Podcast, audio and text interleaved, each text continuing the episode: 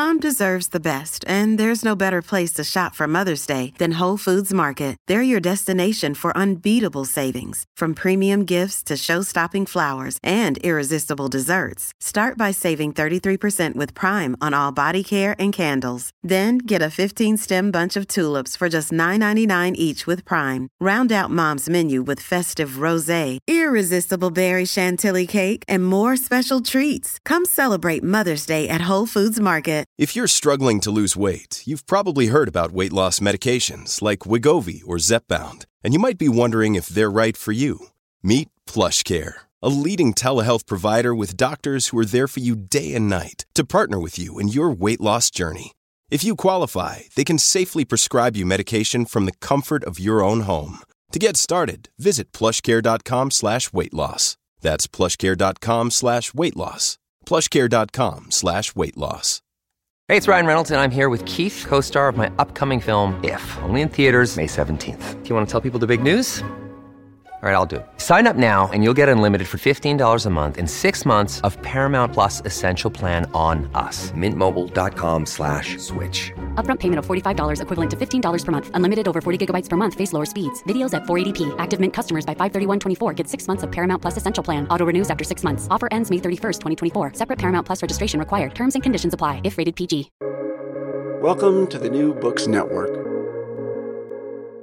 Hello, and welcome to New Books in Women's History. My name is Hannah Smith, and today I'm speaking with Dr. Sarah Fox about her book, Giving Birth in 18th Century England. Sarah is a postdoctoral research fellow in the Department of History at the University of Birmingham in the UK. Sarah, thank you for taking the time to speak with me today. Thanks for inviting me, Hannah. So, just to get us started, uh, can you tell us a bit about the premise of this project? Certainly. So, the book is basically an attempt to access women's experiences of giving birth in 18th century England. And it started from this really basic question what is it like? What was it like to give birth? And I'd done some work on it in my uh, master's studies at the University of Leeds.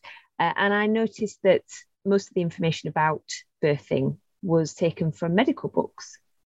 So, books written by uh, man midwives, accoucheurs, um, and and doctors looking to kind of set out the way in which to handle birth, a medical way of handling birth.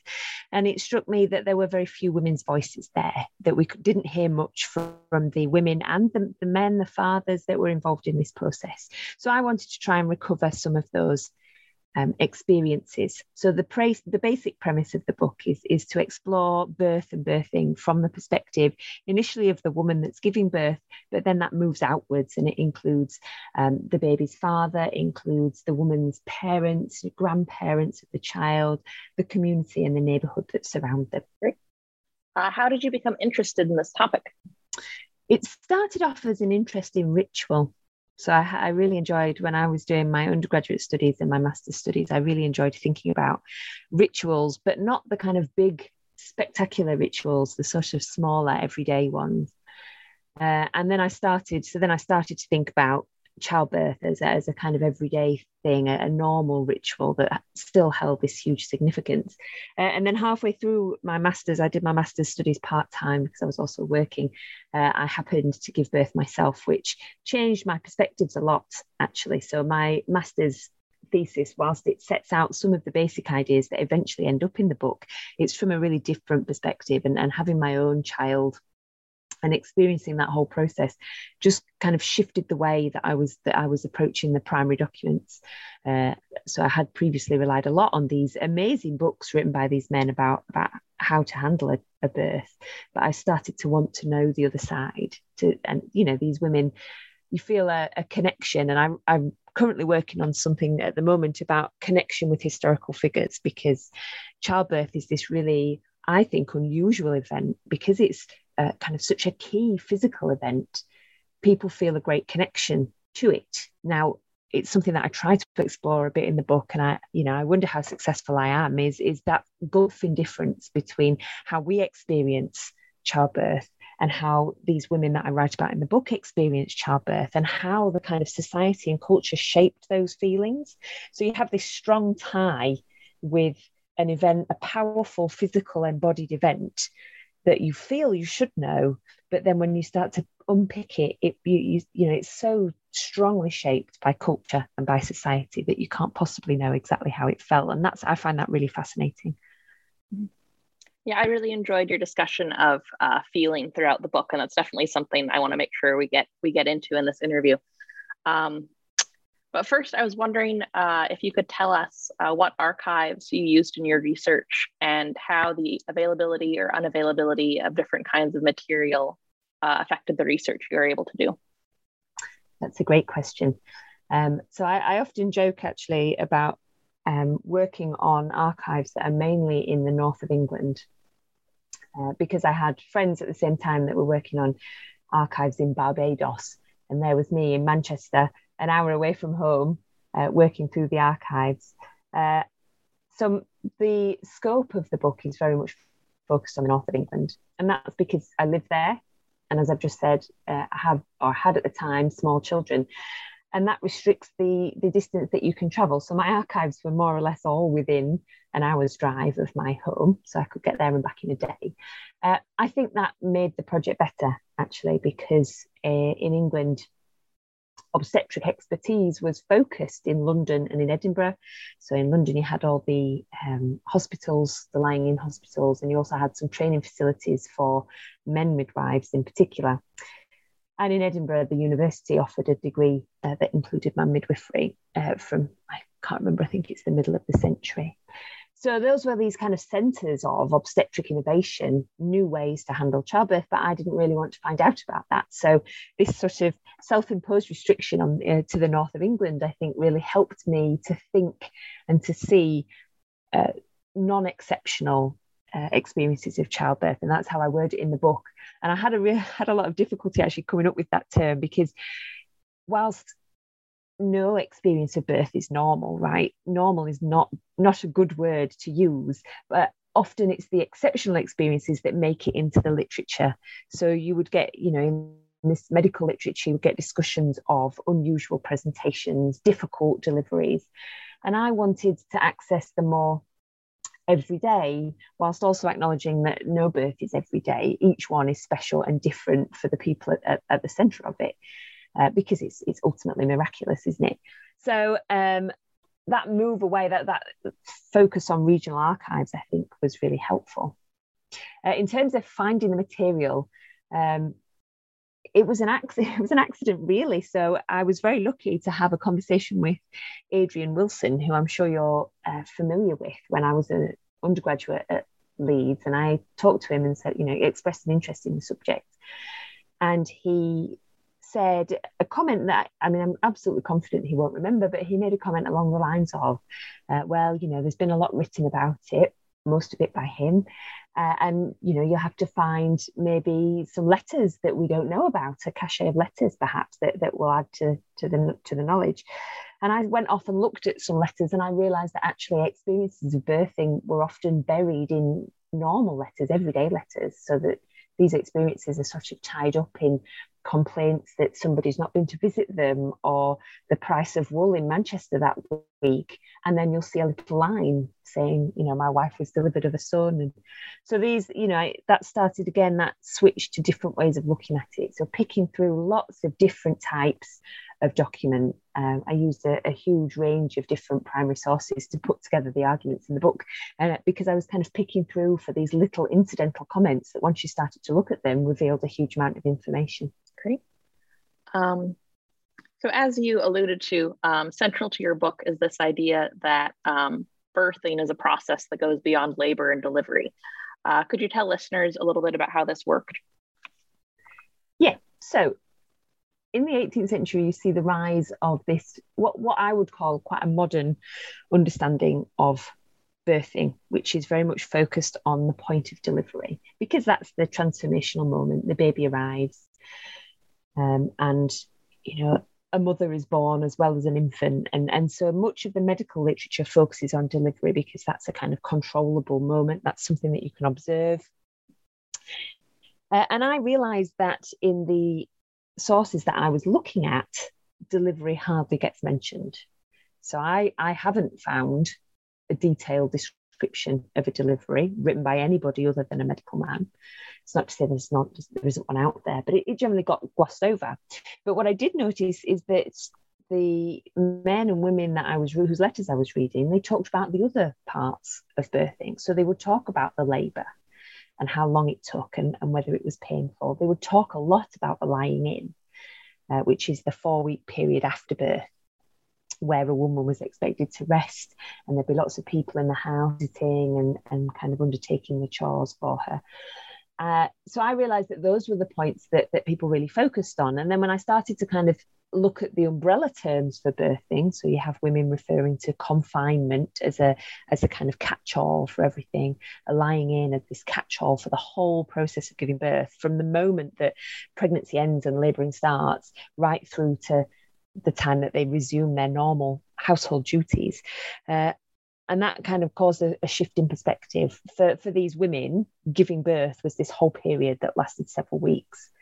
Um, and that really opened up the scope of things to look at. So the book has a chapter on food uh, and drink and how an infant's birth will be celebrated.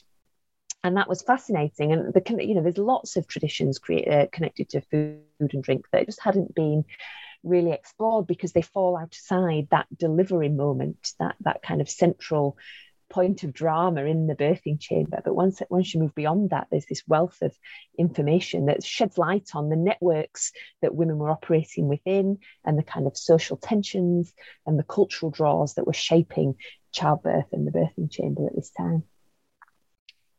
Um, how did births uh, promote community building? Is there anything that surprised you about this piece of your research? I noticed this come up as a, a theme throughout the book. Yeah, that that theme really emerged as the research was ongoing. So it was like it was a very organic process. But I began to realize that I started to think about identity and community and neighborhood and what pulled that neighborhood of women together. So you have uh, these women that are close by when a when a birth is imminent and you start to think about well are they there deliberately? Are, are, they waiting for the birth? Who's watching? Who's paying attention? Who's there? Who gets invited in? And once you start seeing these questions or asking these questions you start to see that there's these kind of threads of community and network the birthing chamber at the center of them. And the birthing chamber pulls in local women and it does it in a sort of um, centric circle effect. You have the birthing family at the very centre, and there's a chapter in the book on this. This is the uh, birthing woman. Uh, and sometimes the, the, her husband who stays very close, not in the birthing chamber but nearby, uh, her mother, sometimes their mother-in-law, sometimes their sister, and then maybe a couple of friends, and they're in this kind of central group that get to be there when the baby is born. But then you have these visiting women that live nearby and they might hear the cries of the infant, which suggests that they're really close if they hear the cries of the mother and the cries of the infant while she's giving birth. And then you have this next circle of neighbours that will visit over the first week or two um, of the lying in after the birth. And then you have this even broader community then that might attend the, the child's christening or the mother's churching or that will see the infant when it goes uh, out for the first time. So I started to kind of see the birthing chamber at the very centre of these networks. And then, of course, as soon as you start to think about community, you start to think about inclusion and exclusion. And, and who is allowed in who, who is seen as being part of the community and the other fascinating thing is that I, that I realized was that these communities that I was thinking about, these groups of women, were really transient. So these birth provided a kind of snapshot of the community at that moment. Now I can't always see that snapshot, but it wasn't it wasn't for me. It was for these women. They could see who was near, who was part of the community, who wasn't, who was involved, and it so it started to for, for the women in the birthing chamber. Birth mapped out these connections and, and neighborly networks in a really kind of precise way for that moment because they were always changing as people came and went people died in childbirth. You know these these networks were always shifting and changing. Um, and so through that, I kind of realized that the birthing chamber was this important social space, really, over the course of the, the, the six weeks or so that, that a woman was giving birth under the, the definition that I set at the beginning of the book. It was really important for the way that, that people kind of interacted and socialized uh, at this at this period in time when your neighbors were really important because um, they were often, you know, you relied on your neighbours for survival a lot of the time. As you've uh, mentioned a little bit, um, your book is divided into five chapters in, in addition to the introduction and conclusion. Uh, each chapter focuses on a different theme around birth. Uh, you have the body, the household, food, family, and the community. Um, how did you arrive at these categories and why did you divide the book up in this way? Well, again, this was quite organic. Uh, and actually, it changed. This, this book was based on my PhD thesis. And I divided it up slightly differently in the PhD thesis. And I think this way works a lot better. And this was mainly because they were this kind of separated slightly by source uh, source type. So each chapter sort of focuses on a different type of source, not exclusively. So women's letters run throughout the book. And that's really kind of where I get a lot of the information from. But then each chapter is supplemented by uh, different types of primary source. So the chapter on the body is supplemented by the kind of medical writings of the day the chapter on food is supplemented by recipe books, manuscript recipe books, um, and, the, and the kind of contents, the way that they were set out, and the types of recipes that were included in them. So that kind of helped to crystallize the structure. But then also, it was about trying to find these key themes and make sure that you could, I could build a coherent argument around them. So obviously the body is a really important part of birthing and it's one that's remarkably absent from a lot of the medical books. So you often have a description of a, a birth that doesn't really mention the body very much, um, which is incredible when you think about it. But of course, it's kind of taken as read that you have this body that's performing this amazing thing. Uh, and so I started to think a little bit about hormones. I really tied myself up in a knot trying to think that that particular problem through, but how the body shapes birthing, but then also how birthing shapes the body. And that, that was a really kind of thorny problem that I had to think my way through. So, you know, it was also about identifying these key themes that that each of each one was an important part of this birth process that, that I kind of introduced at the very beginning of the book. Uh, and I think it sort of helped. I was hoping that that the book could be read that, that it would speak to different types of historians too. So historians of the body, historians of the family, his, historians of emotion, and these were all the kind of areas that I was interested in as well. So it sort of made sense to try and uh, create chapters that spoke to these particular historiographies in different ways. Um, so as you've mentioned, the line in practice was very important and is central to this book. Um, could you explain for our listeners a bit about what lying in was and how it was different for women of different social classes? Certainly.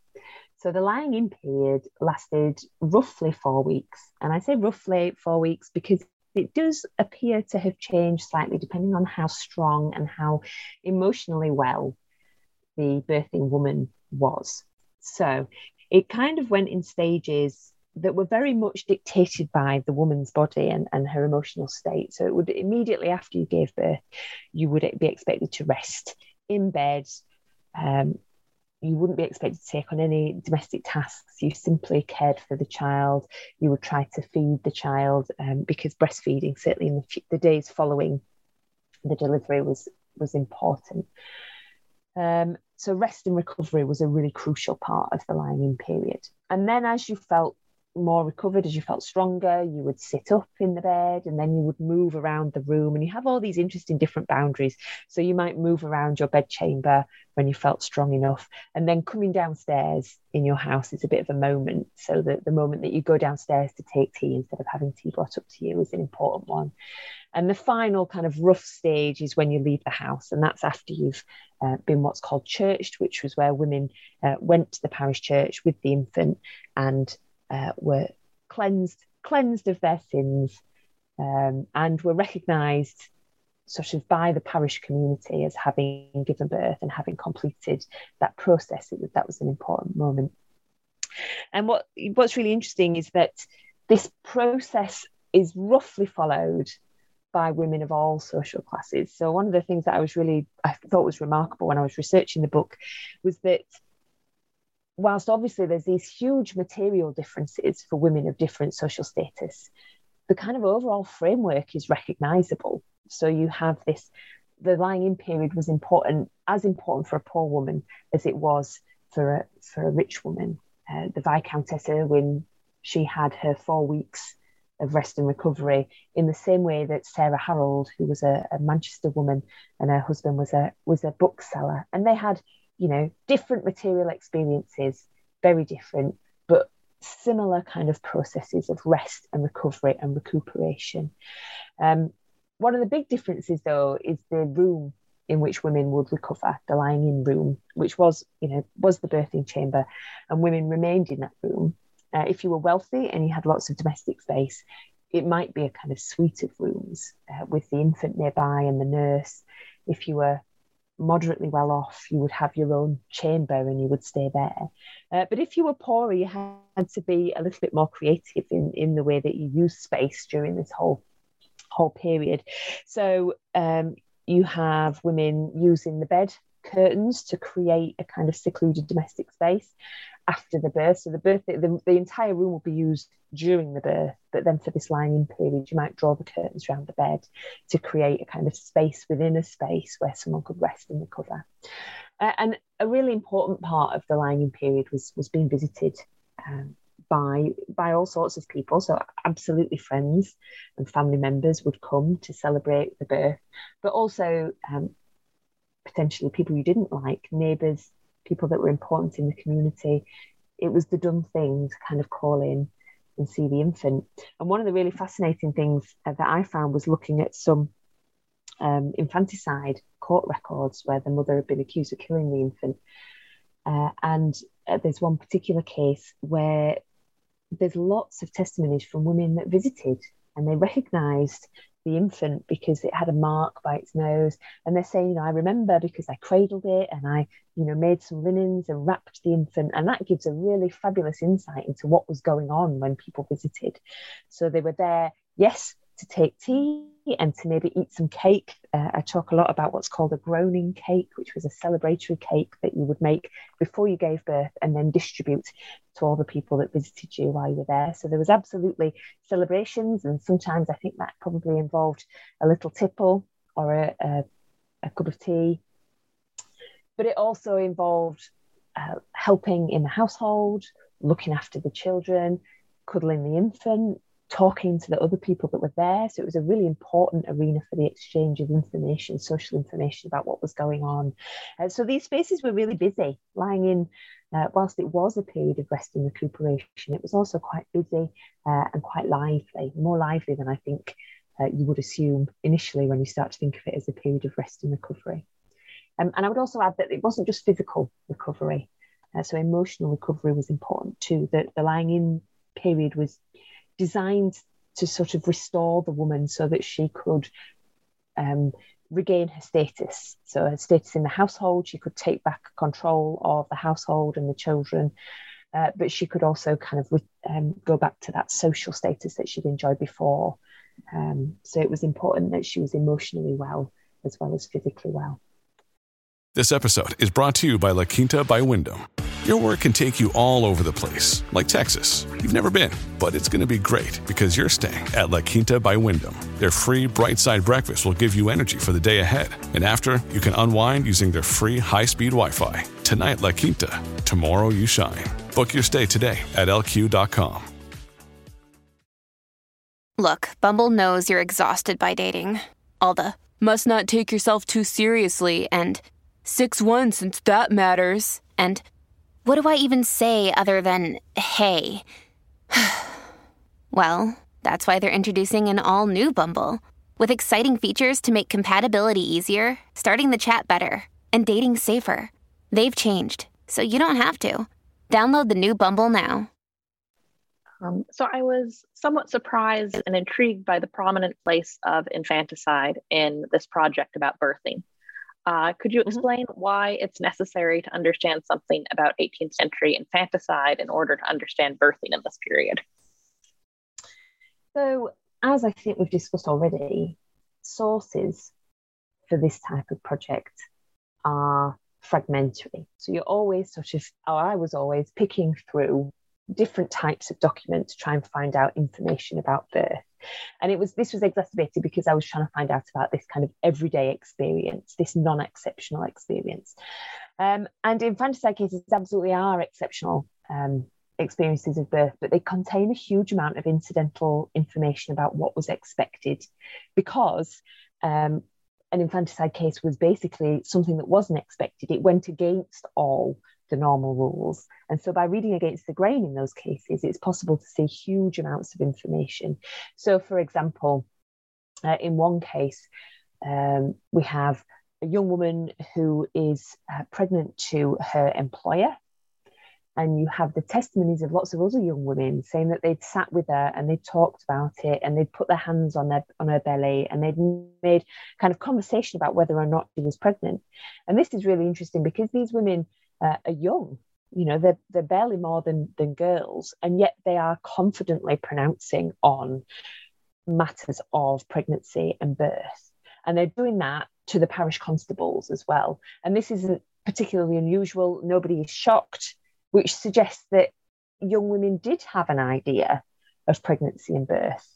Uh, even though we might think it was something that was kind of kept quiet in this period, it can't have been. And this this information, you know, this knowledge must have been acquired in a few different ways. I suspect uh, it was acquired in birthing chambers. So uh, these young women might have been taken to visit somebody that had just given birth, and they're picking up the conversation around them. Uh, obviously, picking up on animals uh, and how animals give birth. But then also, I think, um, I think just an element of curiosity and, and general conversation. So you've got these kind of layers of knowledge being built up that you wouldn't know about. There's no way of accessing these. These are oral knowledge structures.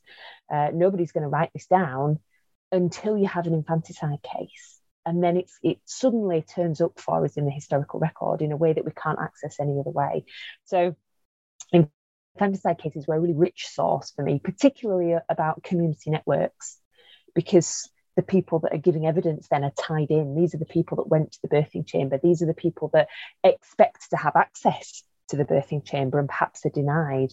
Uh, and so you can start to see it makes it makes visible these networks that I, I'm not sure I could a- access any other way actually. Um, so that's that was the kind of main function of them. They're, they're, they're incredible sources of information, uh, incidental information. You know, even down to um, household linens and the, the, kind of what you should have in preparation for birth.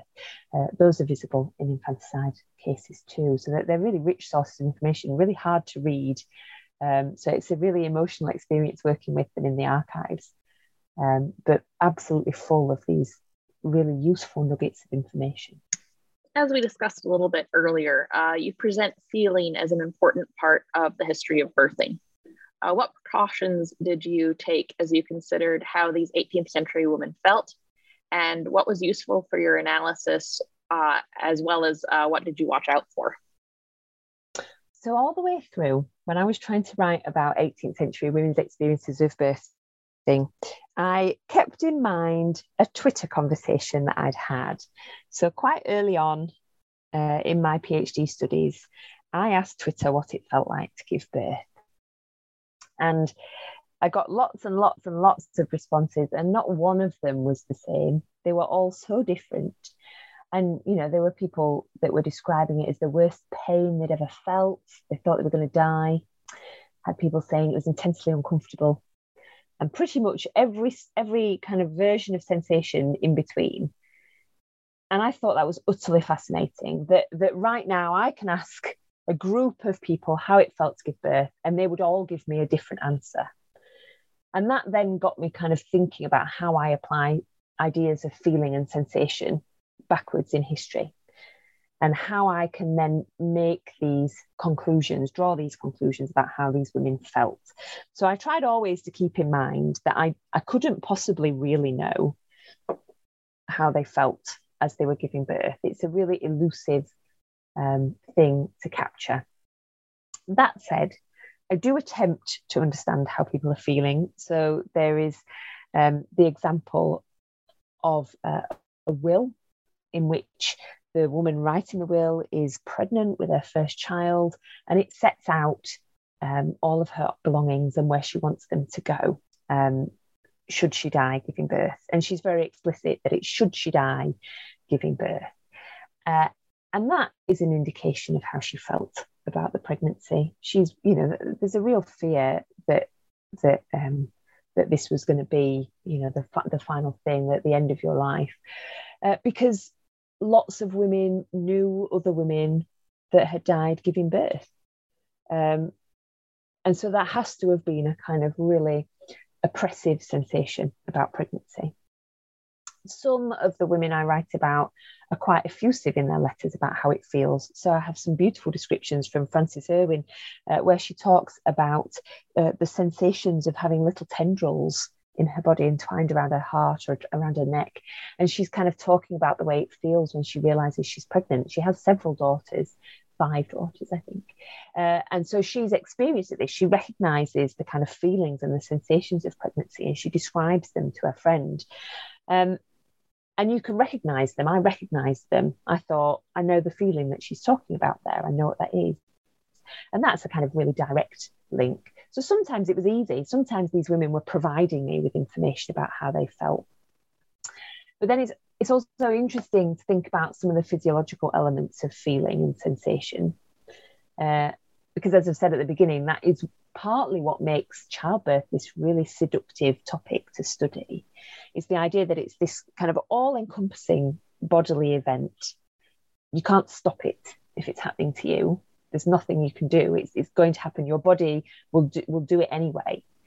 And it's this that's the same for me as it was for these women that i'm writing about. And yet we felt it differently.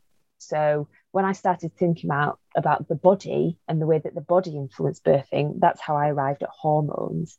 And there, you know, you have to be really careful because hormones didn't exist for the women that I'm writing about, but they must have shaped the way the birthing body behaved. So modern scholarship talks about the release of oxytocin when you're giving birth and about how that can stop if you're not in an environment that feels safe and secure. And I can apply that to both bodies, to modern bodies and to 18th century bodies, but I have to recognize that culturally, what makes that those bodies feel safe and secure is different. So, what made my 18th century women feel safe and secure is very different from what makes made me feel safe and secure when I was giving birth. And so, it's it's that kind of understanding that when you immediately recognize something, you must question it because it's so culturally prescribed it's so shaped by the experiences of people around us uh, by the the buildings that we live in by the kind of expectations that we have um, that you have to be really careful. So I, every time i was writing about 18th century bodies I, I remembered this twitter conversation that i'd had and i tried really hard to kind of center that in the way that i approached 18th century bodies. So understanding that we'd all been through a similar physiological experience, but that it felt totally different. And I mean, you can tell me, Hannah, whether I sort of successfully managed to get a grasp on how people felt when they were giving birth. It, it, seemed really elusive, but I certainly did my best to kind of cover the range of, of emotions and of feelings that these women might have experienced. No, I, I certainly thought you were very successful. That was one of my uh, the, the my favorite bits about uh, reading this book was was seeing that that feeling and emotion. It's something that I I don't think you see very often in this literature. Um, did anything uh, surprise you as you were researching writing this book? Oh, that's a good question. I think so. What was I surprised by? I was surprised by a lot of it, but at the same time, it seemed familiar too, right? And again, I'm going back to this idea of of why childbirth is so seductive because it feels familiar. It can't be, but it feels really familiar. So I really loved um, I really loved finding out about the kind of emotions that surrounded birthing. Uh, and you know, the, the longest chapter in the book is about the family of birth and the way that that other family members felt when a birth happened and this and and i was really i think i was really pleased when I realized that the overriding emotion, the kind of emotion that drives the people that were there during the birth was love. That if you had to categorize it, it was it was loving. And I was relieved about that because I think I'd maybe steeled myself for something a little bit more sort of mercenary, I suppose, something a little more unfeeling. Uh, and yet when you start to unpick it, um, love was really central. So you to, to, to the way that, that birth was handled. And there's this real expectation of love between parent and child as well. Um, that I, again I was I was pleased to see it come through so strongly when I was going through the the primary sources. Um, I think I was surprised by the amount of community involvement, by what a social space it was, uh, and I remember um, as I was kind of writing up my PhD, I think I still somehow had in my mind this idea that it was a, a private space, that the birthing chamber was private. And of course, it wasn't. It, it, reached outwards, even, even though that moment of delivery, there was a restricted number of people there. It, it wasn't private in the slightest. It was, cru- it was central in the middle of this community, and it was kind of drawing on all these different threads of community that people experienced every day. Uh, you know, borrowing things, borrowing linens, uh, people coming to help, people going to fetch, people eating together and drinking together and talking about other people that were going on. So I think, yeah, maybe that was the most surprising element of the research was was kind of. Uh, and maybe it's not surprising to other people, but for, for me, that realization that that it was this important associational space, uh, and that it was important for men and women, that it was a kind of uh, central spot in the community that that kind of arose from nowhere and then vanished without a trace. And I, you know, just kind of got absorbed back into daily life. Uh, and I thought that was really special to be able to kind of study it briefly before it before it vanished again. What do you hope readers will take away from this book? Uh, I hope. Well, there's lots of things that readers could take away from this book, and I think perhaps when I started writing it, um, I hadn't quite realised the extent to which some of the discussions around bodily autonomy, around the kind of control and oversight of women's bodies, were going to become quite as prescient as, as they have. And so I would like people to take away from the book um, a, a, a kind of person centered approach to, to begin with. So by studying the people at the middle of these kind of ideas, these events, we get a different perspective from when we, we understand, you know, from when we study different types of literature like the medical literature. But I would also like it to kind of form the basis of perhaps some thoughts around how important birth is seen in society and also how it, it can make certain elements in society fearful, how it's something to be controlled and overseen. Um, and I think that that's a really interesting way of thinking about the history of childbirth and the way that you know it links into other types of histories histories of sexuality history of um, you know birth control and contraception histories of medicine and healthcare um, so i would like readers to take away from this book that uh, the 18th century was this really kind of infor- important formative point in our culture, and that it really sort of shaped the way in which women's history um, developed. The way that, that women were in society was kind of fundamentally linked to their ability to reproduce. Um, I feel like I'm waffling. Does that make sense? no, yeah, absolutely. No, that's great. Well, Sarah, uh, thank you for being on New Books in Women's History and for this wonderful conversation about giving birth in 18th century England. It was a pleasure to get to speak with you about your work. Thanks, Hannah, for inviting me.